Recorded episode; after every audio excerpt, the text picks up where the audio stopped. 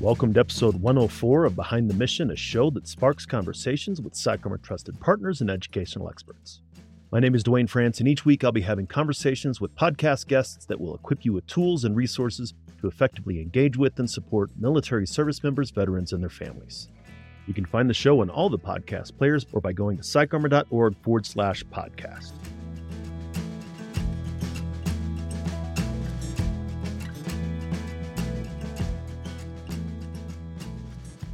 Thanks again for joining us in Behind the Mission. Our work and mission are supported by generous partnerships and sponsors who also believe that education changes lives.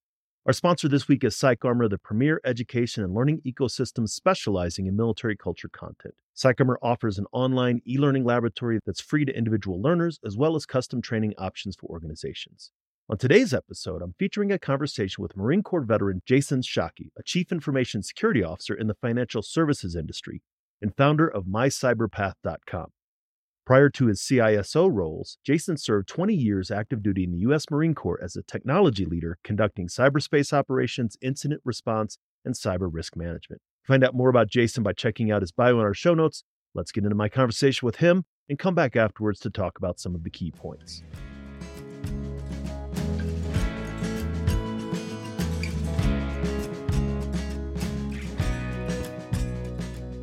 Jason, so glad to be able to share the work that you're doing at the intersection of cyber and workforce development for veterans. It'd be great to hear more about your background from your time in the military and why you're doing what you're doing with My Cyber Path and why it's so important to you. Yeah, thanks for having me. It's great to be here. My journey from 1999 to 2019 was all military. In 1999, graduated with a degree in chemistry went into the Marine Corps, wanted to align that scientific background with something that the Marine Corps had to benefit me and also benefit the Marine Corps. And IT operations or telecommunications was that MOS. So quickly followed from IT operations to computer network defense, now known as defensive cyberspace operations, then layered on offensive cyber and also cyber threat intel, and did those pretty much on my own time. So I was doing my day to day IT job, but going after certifications and experience that would allow me to be a better cyberspace leader. So in 2009, I was assigned to NORAD Northcom and I was placed into something called the Cyber Fusion Cell. And that was created to pace the ascension of Cyber Command. That's where I really started turning on to and into threat intelligence, cyber threat collection, and really getting into classified work with cyberspace operations. And from there, I started looking at okay, where do I want to go after I get out of the military? What could I do? Because I can't be in the military forever. Right. So I looked for career pathways for civilian work role titles, application security engineer, tech leader. And what I found was chief information security officer.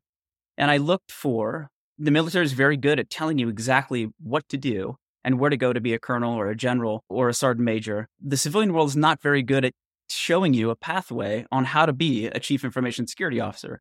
And so what I did was I created my own pathway and looked at certifications, experience, training, and education to pursue over a 10 year period, 2009 to 2019. That was my target retirement date for 20 years was in 2019. So I created the pathway, started going towards it and achieved that. And I went on terminal leave in June of 2019 and walked right into my first CISO role in the financial services industry from what I created back in 2009. So I told myself a lie back in 2009 that I eventually made come true through all the work on that cyber leader pathway that I made. And now I'm a chief information security officer. It's been three years since I've been out, and uh, yeah, was no stopping now. And along the way, what I did was I created, uh, which we'll probably get into later, a website that might help other people find their journey in their cybersecurity career pathway. I mean, that's mycyberpath.com. So I made the first cyber leader pathway, and then created 11 others that are archetypal pathways that map to all of the other work role titles that are in the industry. So it's it's and I want to say it's interesting, but it's not just interesting, it's actually unique that you were halfway through your military career. When you hit 10 years, you're like, I'm at halftime. I might as well finish the game. Like, i am committed here.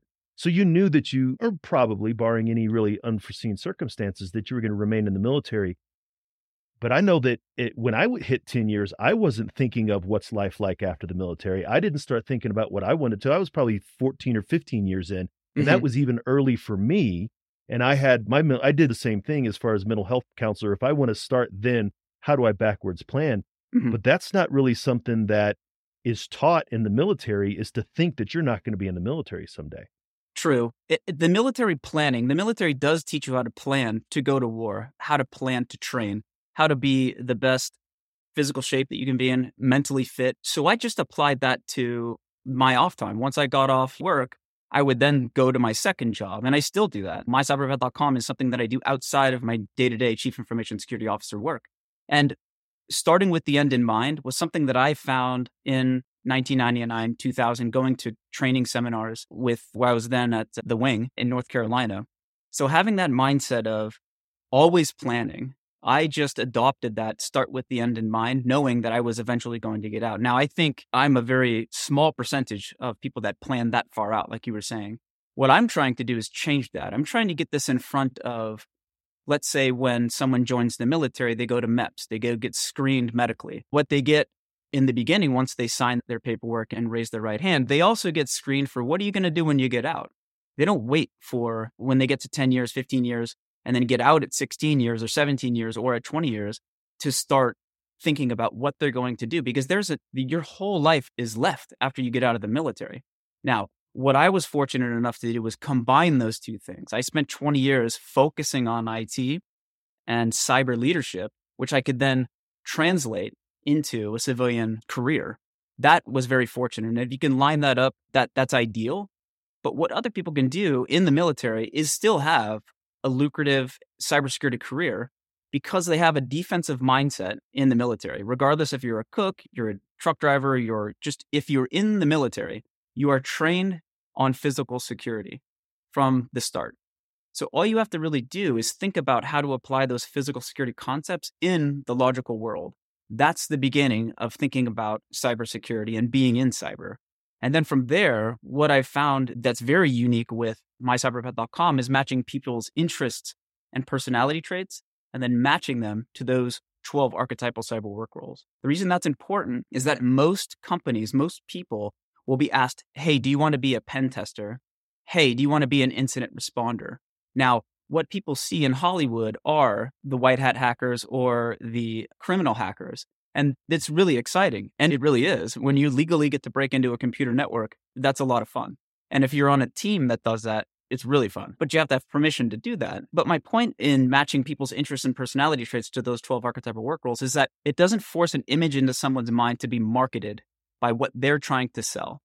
Because, what, like I said earlier, in 2009, when I created the pathway for myself, I looked at the certifying bodies out there. They're they're great. ISC squared, CompTIA, SANS, all great. I have all the certifications that they offer, and they're actually in the pathways in mycyberpath.com.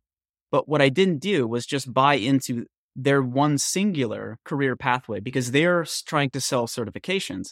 And I want them to keep selling certifications because they go into my pathways and I tell other people about them. But if you just focus on, let's say, certifications, which a lot of people do, you're missing three quarters of the other parts that you need certifications, experience, training, and education. All of those combined to be a whole cybersecurity professional.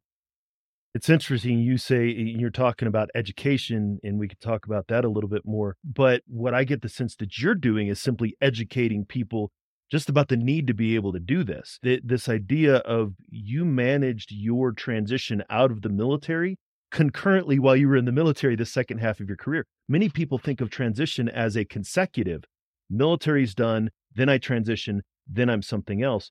But you and me, to some extent, I really did mine concurrently over seven years, where you did yours over 10. Mm. But transition, you don't have to wait until your ETS state or into service state to be able to start your transition. And that's what you're trying to educate people about.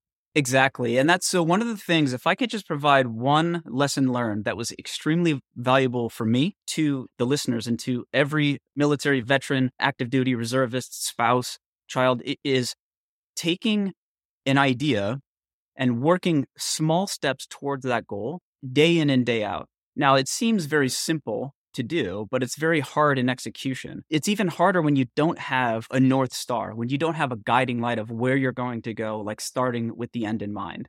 So, what I'm trying to do with mycyberpath.com and that free matching that we have is that they take a short assessment and then they get matched to one of those 12 archetypal cybersecurity work roles. What that's doing is showing them what's available. It doesn't say they have to go into cybersecurity, even though you can make a lot of money. Money's not everything but it's very rewarding to actually secure people's data. because all of our sensitive data is stuck in these computer networks. And there's very few people that understand how to protect those. And what this website shows people is you can do this. You don't have to code. You don't have to know how to get on keyboard and break into a network. There's plenty of auditing roles that we have, especially in the financial services industries. I work with a lot of controls and we work with a lot of audit. So it's non technical. You have to have an understanding of what's happening in cybersecurity to apply those techniques when you're talking to an auditor. But you don't have to know how to code. One of the things is applying the knowledge that I received working after hours on the certifications and the experience and the training and the education as well is that I applied what I learned right in my day job. And the way I did that was I would pretend I would be speaking to, let's say, my battalion commander or updating the staff. What I would do is I would trade words, some words that I would use in the military for what I might use out in the civilian workforce. And what I did was kept practicing and practicing on how I would say these things right? So communication occurs on the listener's terms. So if you're relaying complex technical topics, whether to the military, people in uniform, or to a boardroom full of suits, you still have to understand how to empathetically deliver that message to let them know this is what I'm trying to tell you and have them understand that. So the more practice you can execute, the better. And if I can put that into a tweetable comment, it's get a certification on Sunday and apply it on Monday, even if you're active duty and it's your first year on the job, because you will be able to use that 10, 15, 20 years later when you go to get a civilian job. I really appreciate that concept. Again, that's the idea of doing this concurrently, like at the same time. You know, you're thinking about in 10 years from now, I'm going to need to be applying this. And that's another interesting aspect of your background. You joined the military right at that dot com bubble. I don't know. In 99 they had one computer in in my company and it was like down in the motor pool and it was one of those old yeah. So like in in 99 the concept of cyber warfare so you had an interesting career that really bridged sort of that technological boom and then we're light years now in 2023 where we were even 10 or 12 years ago. So I'm interested from your point of view where you've seen sort of the cybersecurity career field come from over the last 10 to 12 years and mm-hmm. maybe even where you think it might be going. Yeah, and I'll take that back just to where I grew up. So I grew up in Northern California in the 70s and the 80s. So I got a good look at what analog looked like, got a good look at what being bored was. So had a really creative mind. And the place that I grew up, there were a lot of people around me that were completely into computers. It was, uh, you know, an hour north of San Francisco, so it's somewhat in in the heart of the tech bed at, at the time. But you're right. From 1999 to 2019 was very interesting to see the exponential growth and application of cybersecurity tools and processes, and then the people that are interested in doing that type of work. So, in first going in, you know, we're always risk minded in the military. Mm-hmm. We're always protecting the networks. I mean, that was secure, reliable, flexible was what they taught us at com school. So taking those concepts and then seeing those applied in different ways across the decades, I could say that now, it was very interesting to see some people disregard it only to their downfall, where sensitive data would be exposed. Oh, it's not that big of a deal. We can cut these corners. To now, it's so pervasive. It's everything, meaning cybersecurity is everything because technology is everywhere. Wherever you find technology, there's going to be somebody securing it because there's going to be somebody trying to break into it if there's sensitive data there. One of the things that just wanted to highlight was when you're working in this space, it's a thankless job and there's a lot of burnout. And there's even worse results when people get depressed and things like that. I've seen that before too. But the reason that I focused on interest and personality traits was because of that. Now, I get up every day and do information security work because I truly enjoy it. And I think it aligns to what my immutable personality traits are, how I am as a person, and what I'm interested in. And basically, interest and personality traits drive me every day to continue to do what I do, especially after hours working on the website and trying to help people. Instead of, I would say, there's a place for everybody on the cybersecurity team. If you use tools like mycyberpath.com, it has the free matching part it can show you what's available out there because you can be in cybersecurity. I would say start as early as possible, but having that end in mind where you're matched to your perfect work role and then seeing across foundational, intermediate, and advanced steps what certification, what experience, what training and education to pursue relative to that matched role is a whole lot better than just shooting in the dark and going to a boot camp and hoping that you land the job at the end of that. Because I've seen that not work. It's really interesting. Obviously, you're talking about how pervasive technology is. We all know how it is. And obviously, younger generations than ours that, that grew up in this technologically data world, it's just, it is so pervasive. But like you said, this is how they say is the undertaker's always going to have a job, right? There's never not going to be a need unless they come up with some amazing new invention that is the unhackable network or uncrackable piece of technology, that this is a career field that is always going to be in demand. Very true. I worked at the National Cyber Investigative Joint Task Force, which is run by the FBI. It's a whole of government cyberspace operations task force. And I was speaking with somebody from the defense industrial base there, and they asked if we're ever going to build or if there ever will be a 100% completely secure system. And I said, no, because humans are imperfect and humans create those systems. Until AI comes around and builds a secure system, we will always have jobs. Robert Herjavec says, if you know cyber, you can get a job for life. That quote is very apt. It is very true. And all veterans and all, all people should be aware of where they might fall within the cybersecurity career kind of realm.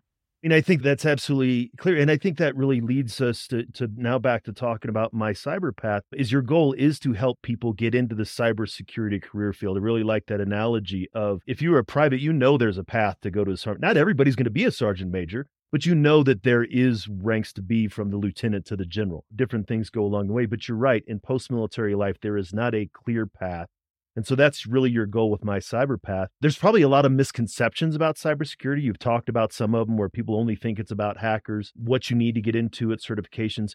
What kind of misconceptions are there about the career field, and how does my cyber path help folks navigate that? Yeah, the two biggest ones are I can't code and I'm not good at math. Those are the two biggest misconceptions. Here's a good story. I majored in chemistry, so one of the hardest classes across the country is physical chemistry. So my physical chemistry teacher told me in our class that sometimes he has trouble solving math problems, solving math equations when he's working in the lab. And we were surprised at that because he's teaching one of the hardest courses across the country. And it was funny to hear him say that, but it was, he was being completely genuine about it. And the end of that story was if I have a math problem that I can't solve, I go give it to the math department. And what I took from that, I don't even know how many years ago it was, was if I have a problem that I need to be developed, if I need some code written, I take it to a developer. There are people that do that and they do it very well. And when you match someone's interests and personality traits and they train long enough to become a competent developer, they'll be able to handle your problem very easily. Here, let me say this too. Don't focus on what you can't do, focus on what you can do. I know that I can lead people, I know that I can speak, and I can have one foot in the engineering camp and one foot in the boardroom to explain concepts up, down, and to my peers. So that's my area of expertise. Incident response, cyberspace management, identifying cybersecurity risk are some some of those others. And financial statements also, because uh, being a, a, a chief, you have to be business minded. But people hold themselves back.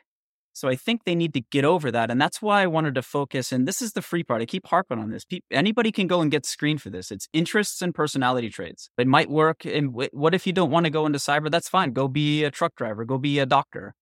But this allows people to at least get screened to see what's available. So, yeah, really trying to get the word out for it's basically a human screener to help people see what's available, especially in today's age when a lot of people don't like their jobs.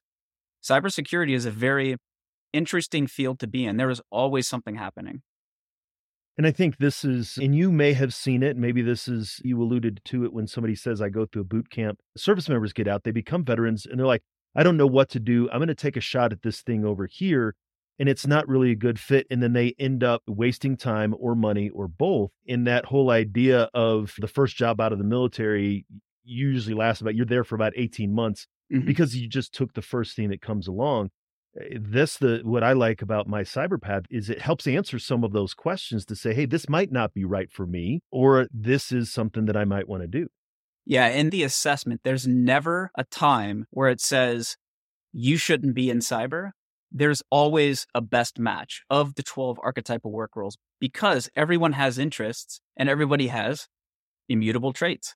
That's in every human being. So that's where the every human can get screened to see what they match up against the 12 archetypal work roles. There's something else that I created this for myself because I wasted a lot of my time and money going after certifications that ended up not being worthwhile. One, the certification wasn't worth anything. Once I got it, couldn't really apply it where I needed to. Maybe it was good for somebody else, but not for what I was doing. Time, energy, money, and emotion is the equation that is used for everyone's personal budget how much are you willing to sacrifice by not having a guiding light? How much energy and time and money are you willing to put forth to go in the wrong direction? Now, you might navigate. That's why I say North Star and heading a lot because, you know, they're nautical terms and it's seafaring coming from the Marines. But what that means is you might go a little bit left, you might go a little bit right, but at least you're heading in the same direction, your end goal. And that's what I'm really trying to get across with these foundational, intermediate, and advanced steps, where it's very clear for people to see that when they're in the military. Now, just mm. abstract it a little bit, pick your head up when you're at home after work and think about what you want to do when you get out. What would make you happy? So it's spiritual. What makes you tick during the day? Because that's going to make you keep going back to the job and be, I don't want to use the word happy, but satisfied with the work that you're doing.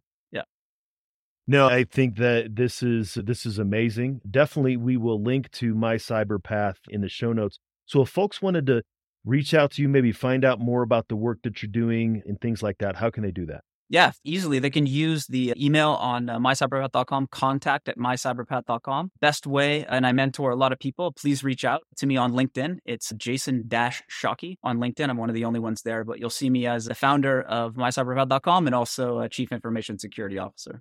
That's great. Thank you so much for coming on the show today. Yeah, thanks for having me.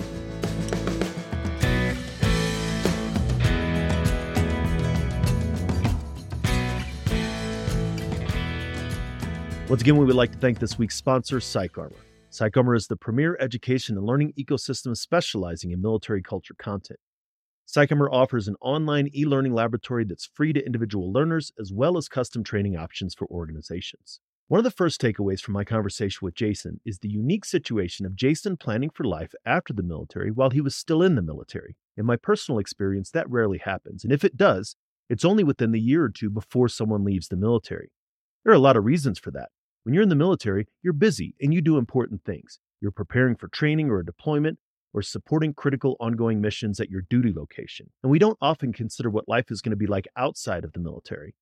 So, like I said in the conversation, planning for transition is often done consecutively. I do my military job, then I leave the military, then I do the next thing. Even in my time in service, while taking advantage of education benefits were generally encouraged, it's encouraged through a lens of improving your prospects for promotion within the military or used as a retention tool for continued service. Service members may go into the military thinking that they're going to fulfill their minimum service obligation, anywhere from four to eight years, and some get out and some stay in. I think by the time I was in for six years, I knew that I wanted to make it a career. There were times that I thought about getting out before retirement, but not seriously, and definitely not with a plan. But the idea of planning for what's after instead of what's next is something that's not often done. Service members are often focused on a career pathway based on duty assignments or promotion potential or in service opportunities. Jason provides another concept to consider. While you are serving in the military, set yourself up for future success by knowing that at some point Anywhere from two years to two decades from now, you're not going to be in the military. The sooner you start planning for that inevitable day, the easier the transition is going to be. The other point that I would like to bring up is the importance of exploring a career field, learning all you can about it, and the necessity of getting critical advice at important stages of your journey. Like Jason said, when we're in the military, we know that there's a career pathway. Sometimes it's clear, like at this rank you go to this school, or at that rank you go to that school. Other times it's less clear, like accepting the right job at the right time to prepare for future promotion. And again, like Jason said, it's not like that in post military life. Here's an example from my own experience. I was still active duty when I decided that I wanted to be a mental health professional after I got out, and knew that I had about five years to go to school I was still in so I could work as soon as I got out. The thing was, there weren't a lot of mental health professionals around to give me good advice. I remember at one point that I'd finished my bachelor's degree and was considering my next step. I had two options one program where I would get a master's degree, and another program where I would get a doctorate, each from two different schools. Both programs would take about the same amount of time, and of course, I thought the doctorate program would be preferable. To enroll in these programs, I needed to work with an education counselor at my local military education center. I decided to make a walk in appointment to see someone to start the enrollment process for the doctoral program. And it just so happened that the counselor I was seeing was a temporary counselor who was only with the education center for two weeks before he started his permanent job as a substance abuse counselor at the on post drug and alcohol program. He was a retired Army non commissioned officer who had gone to school and then become a licensed mental health counselor, exactly what I wanted to be. He explained to me the difference between the two programs. The master's degree program I was looking at was an accredited program, while the doctorate program was not. He very clearly said to me, if I have an applicant in front of me with a degree from the master's program and another from the doctoral program, I'm hiring the master's degree applicant every time. I received critical advice at a time where I could have made a disastrous choice simply because I was uninformed. But think about that even more. What if I had gone to the education center two weeks earlier, or two weeks later, or I had seen another counselor who wasn't as familiar with the differences in mental health counseling programs? I would have wasted both time and money on the wrong degree program and wouldn't have been able to do what I wanted to do. I consider myself extremely lucky to have gotten that critical piece of advice. And that's what Jason's trying to do to share his critical advice at a time when it's still actionable, when people are still exploring options rather than when it's too late. We shouldn't have to rely on coincidence and serendipity for career success, although it's often like that. Instead, we can create opportunity for serendipity to occur, which is exactly what Jason is doing with mycyberpath.com. So hopefully you appreciated this episode. If you did, we would appreciate hearing from you. So if you do have some feedback, let us know. Drop a review in your podcast player of choice or send us an email at info at psycharmor.org. We're always glad to hear from listeners, both feedback on the show and suggestions for future guests. For this week's PsychArmor Resource of the Week, I'd like to share the PsychArmor course, The Job Search. This course provides service members, veterans, and their families with practical ideas for beginning the job search, as well as ways to jumpstart their career by networking and apprenticeships. You can find a link to the resource in our show notes. So thank you for taking the time to listen to this episode. Make sure to take a look at the show notes, which you can find in your podcast app as well as on psycharmor.org forward slash podcast. While you're there, you can find hundreds of online training videos delivered by nationally recognized subject matter experts who are committed to educating the civilian community about military culture. All of these courses are free to individual learners. You wouldn't be listening if you didn't care, and it's that curiosity and passion for supporting service members and their families that we want to encourage and increase. Come back each week for another conversation and make sure to engage with PsychArmor on social media to let us know what you thought about the show. I'd like to express special thanks to Operation Encore and Navy Seahawk pilot Jerry Maniscalco for our theme song, Don't Kill the Messenger. This show was produced by Headspace and Timing, and all rights to the show remain reserved by PsychArmor. Much appreciation to the team at PsychArmor that makes the show happen. Carol Turner, Vice President of Strategic Communications, who keeps me on track, outstanding guest coordinator, and support and transcripts by Emma Athral. Feel free to share the show. In fact, we request that you do, but make sure to let folks know where you heard it. Join us next time for another great episode, and until then, stay aware, get educated, and be well.